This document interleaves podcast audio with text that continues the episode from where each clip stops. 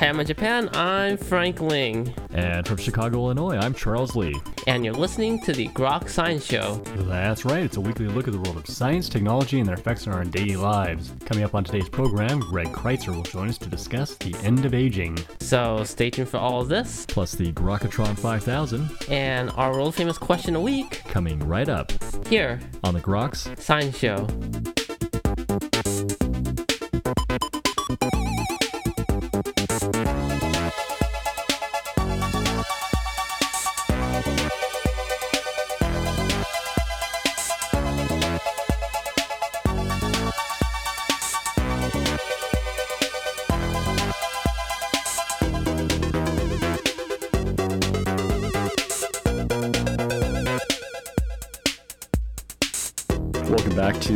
Science Show. Well, living a long and healthy life is perhaps the most common goal for every individual. But how can we live a long and healthy life? Do anti aging compounds work? And can society support a robustly aging population? Well, joining us today to discuss this issue is Mr. Greg Critser. Mr. Critser is a longtime science and medical journalist whose work appears in the LA Times, the Times of London, and the New York Times. Author of numerous best selling books, including Fatland and Generation RX.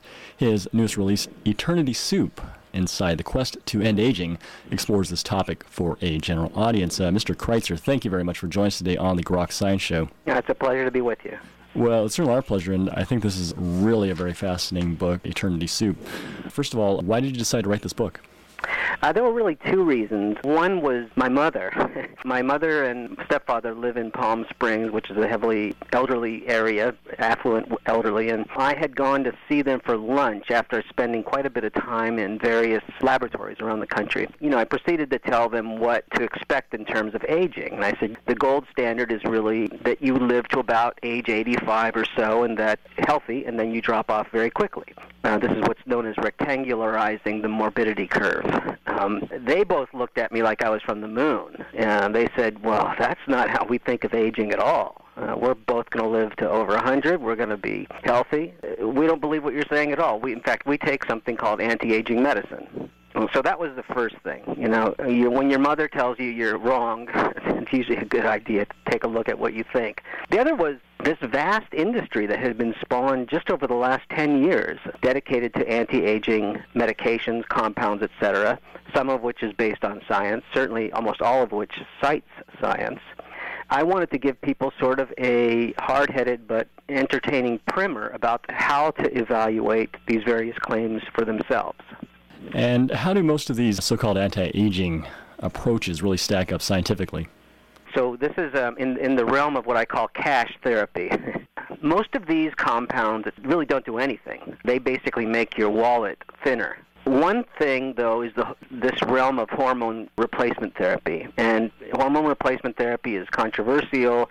It's always changing. Uh, it drives women especially insane because about every 10 years uh, the experts change their mind. But there's clearly some benefits for some people of hormone replacement therapy. The question is, can you really call that anti-aging? You know, is it really turning back the hands of the clock as inevitable uh, commercials and advertisements for it? And, and my read is is no. But that what they can do is make aging more comfortable. Hmm. So more uh, of this kind of rectangularizing than extending. I think so. Although I think that life expectancy may continue to go up, partly because of these uh, inventions. What we really, I think, what we really need to do is take some of the anti-aging medical claims and subject them to the same kind of rigorous testing that we do everything else. My gut tells me that we will probably find that some of them are quite beneficial, but that probably what we really need to do is spend time on how much and what kind of individuals benefit the most from it. Why is it that most of these approaches haven't been subjected to that kind of scrutiny?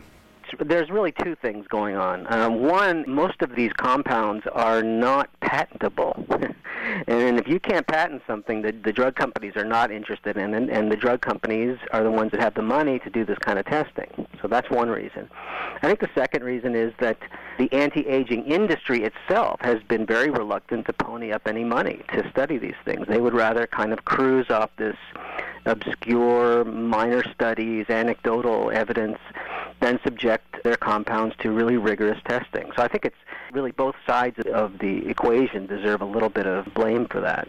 But, but usually with the case with drug companies, the approach is to take something that's widely available and off patent and just to derivatize it a little and uh, and make it their own. Yeah, they will. They'll they'll add a, a sulfur molecule or something and call it their own. But if you look at the development pipelines for something like Eli Lilly, you will see more testing of androgens, of male hormone replacement, and new submissions for new delivery systems, as they call it, for, for male testosterone. Similarly, for a bunch of other hormones that were normally, usually overlooked, but now are seen as a possible part of what they call age management medicine.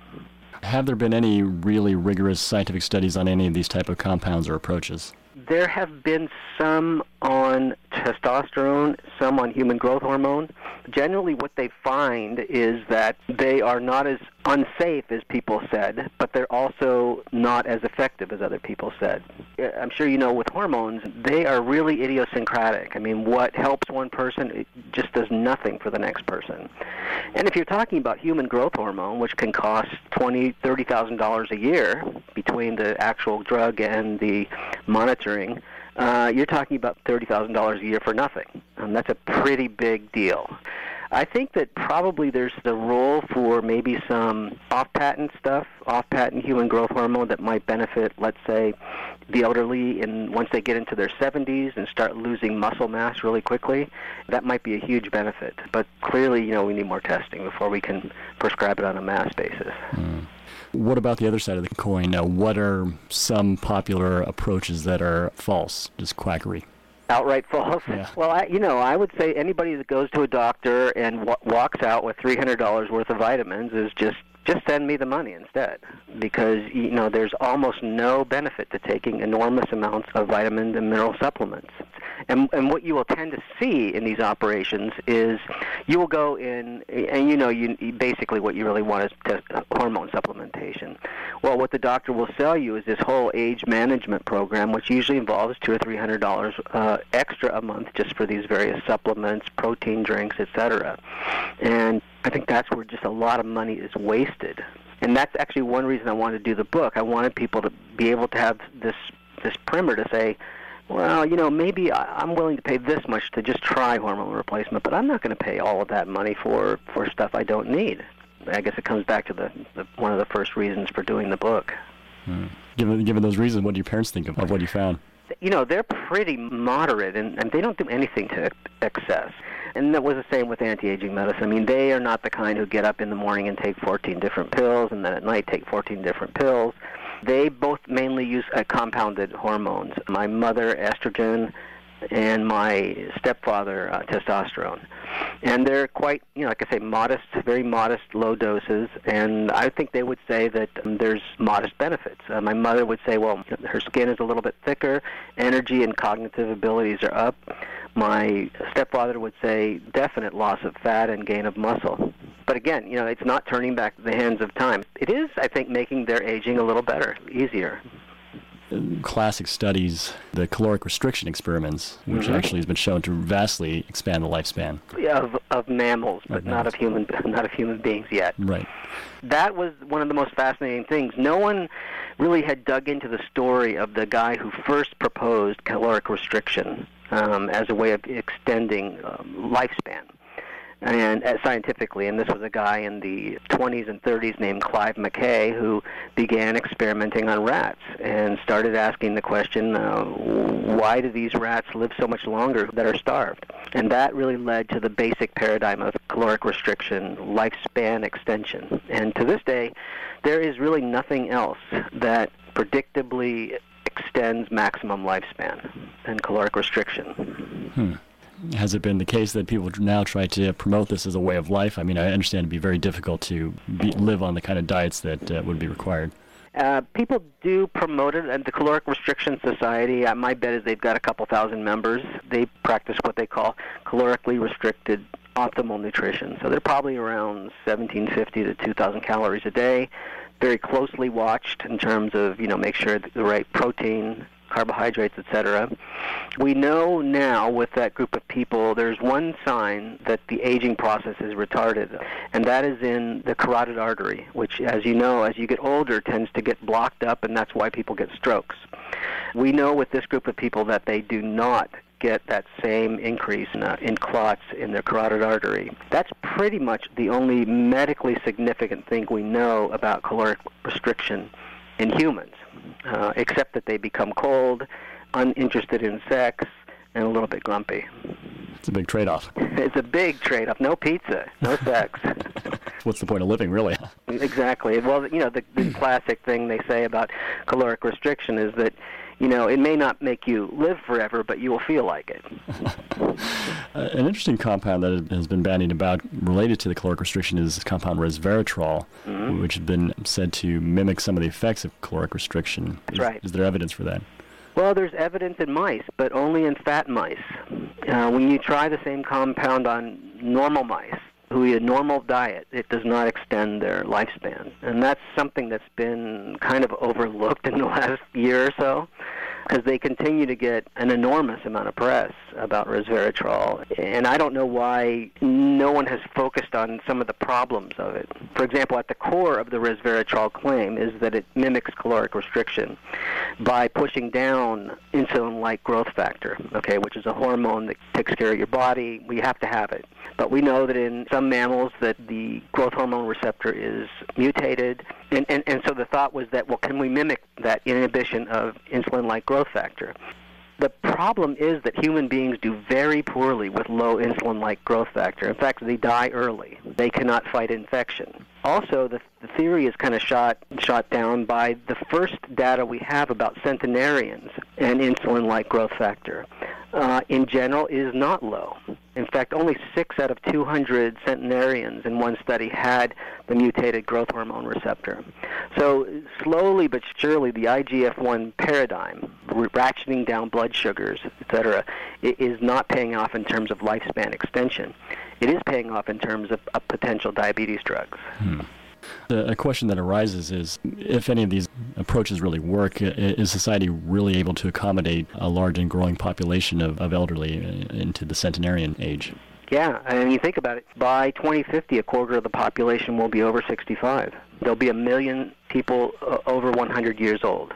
Uh, there are 90,000 now. So this is a this is a pretty dramatic change in only 40 years. As you might imagine, there's all kinds of uh, actuarial data being crunched in Washington D.C. about that this is going to destroy our society. But there's some other stuff that that suggests maybe not. One is that clearly we're going to have to work more years okay and but what that also means is that you're getting more productivity and you're getting more tax revenue so that may partially help offset some of these problems I don't. The economic part of it wasn't a big focus for me. I was very interested in the cultural change, going from this youth culture to a culture that's much more elderly and reflecting the values of the elder culture, if you will. I think that's going to be a vast change, and we're already seeing it, you know, slowly but surely, um, at least politically, and that's a pretty good sign that you're going to see uh, more change culturally. Money will drive it. You know, I mean, it, it, the media only focuses on things that are driven by money, and I mean, I don't, I don't mean that cynically either. I just mean that's a, that's the fact. And I think that you will see uh, much better coverage of issues that that affect aging people. But I also think that you will see kind of standards tweaked a little bit. You know, what considered interesting or important, I think will change. I think we will hopefully have a little bit of the wisdom of people who've lived longer percolating through the society. Where now, not to sound like an old guy, but you know, I do think we have this kind of hysterical youth culture that permeates pretty much everything in the society. So I, I welcome this shift. Uh, youth was always thought of as just the holding pen for uh, wisdom in old age, and perhaps that will indeed shift too. I hope so. Uh, so after having researched all, all these elements of, of anti-aging, do you think that this has become a bigger drive recently that now people want to live longer? The, they feel the technology is there to live longer? Yeah, I mean, I think you're right. I mean, there's kind of a chicken egg thing. Well, there's more of us, and people say are saying that we can live longer, better. Therefore, you know, let's try it. And I think you know th- this is part of American culture. I mean, not only are we more generally experimental and pioneering, but we're also willing to pay for it. and so I think that that drives it. But I, I just think the sheer numbers um, and the fact that we've been kind of nurtured on this notion that that pretty much anything is possible when it comes to the human body. I mean, we've we've been told that you know you can uh, slow down um, disease by taking a drug that that depresses the accumulation of plaque. I mean, that's if you think about it, you know, statins and blood pressure medications were the first anti-aging medicine because we know that two things happen inevitably in aging. We we lose the ability to maintain a good blood pressure we lose the ability to maintain a good blood fats, and we lo- lose the ability to maintain muscle mass. And I think in, in all three, and we lose the ability to maintain good blood sugar. And all of these things are the subject of you know big pharmaceutical drugs that many many people take. So I think that it just generally follows to, to start asking, well, you know, look, I'm in my 70s and I'm I'm experiencing all of this muscle wasting. I don't want to be frail. What you know, what's what do you got? What do you, what can I try? what would be the take home message for those interested in anti aging medicine? What should they be paying attention to? What are the, the real scientific valid claims out there? Well, first pay attention to your wallet. I mean, do you have the time and money to lose anywhere from five hundred to two thousand dollars a month? Because generally, you're not going to be looking for anything else but hormones. Uh, that's what's out there that offers some people some benefits. So the question is, can I afford to lose this money, and can I afford not to get anything out of this? My concerns, unless you have a high profile of cancer in your background and your history, that's the safety is not the issue to me. The issue is efficacy and what can you expect out of it. And I, would say you've got to uh, approach it with a fairly thick wallet and you know a, a scrutinizing eye. I'm hoping that you know the book I've already been told is in some of these anti-aging circles has started percolating in, and it's making people a little bit uh, uncomfortable uh, because I don't come right out and condemn it, but I, I also say there's there are problems with it. So so I think the main take-home message is to bone up. Um, the arguments pro and con are not hard to understand, and the science is actually kind of entertaining. So I, that's I, I would say just empower yourself with information. Hmm. You did mention uh, the main anti-aging societies out there. What what is their take on the book? Well, the American Association for Anti-Aging Medicine is huge. It's in every country. Um, they have giant conferences every year all over the world. And my bet is that they they will not like it because my book because you know I'm basically saying that there's a good chunk of what they're selling that is just baloney. I mean, you go to one of their conferences and they're they're selling ointments called Virgin Again. You know, I mean, you can't take it even seriously. But you know, they they will marshal some scientific case. You know, some something about you know membrane permeability, blah blah blah. Therefore, this will be good. So I would say be very skeptical of these a scientific claim of really of any of this stuff. Right. Well, it, it does look like big business, and uh, one does need to be careful. Absolutely. All right. Well, the new book is called Eternity Soup Inside the Quest to End Aging. Mr. Critser, thank you very much for joining us today on the Grok Science Show. That was great to be with you. Thank you.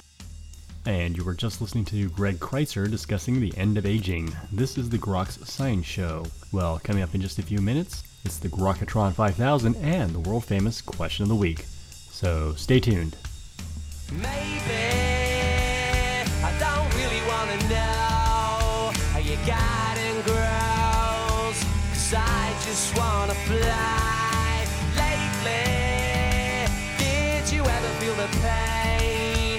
morning rain as it soaks you to the bone? maybe I just wanna fly, wanna live but don't wanna die Maybe I just wanna breathe.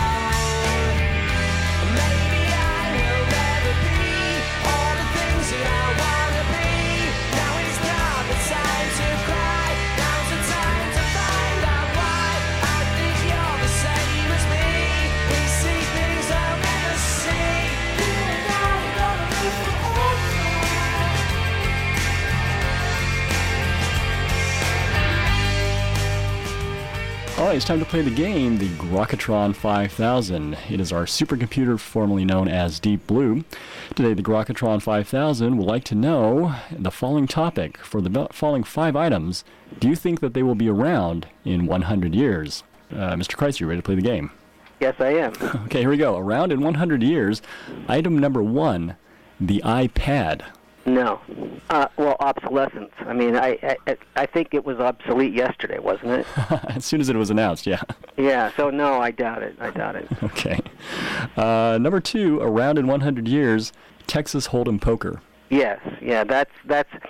You know, that's something that is not patented, that many people can learn very quickly, and that there's great short-term payoffs from it. So I think and people will always have the impulse to gamble, and and that that particularly particular game is kind of is kind of resonant, even its name. so uh, we'll be playing cards into uh, into our absolutely. Uh, number four is a universal health care plan. you want the cynical answer? I think we will have that. Um, and I think it's purely the demographics will push it. I mean, people, you know, we we we while we do have an, uh, a, a growing elderly population, we also have a very young population coming up behind it, and those people are not going to put up with uh, the kind of nonsense that that we've had to put up with.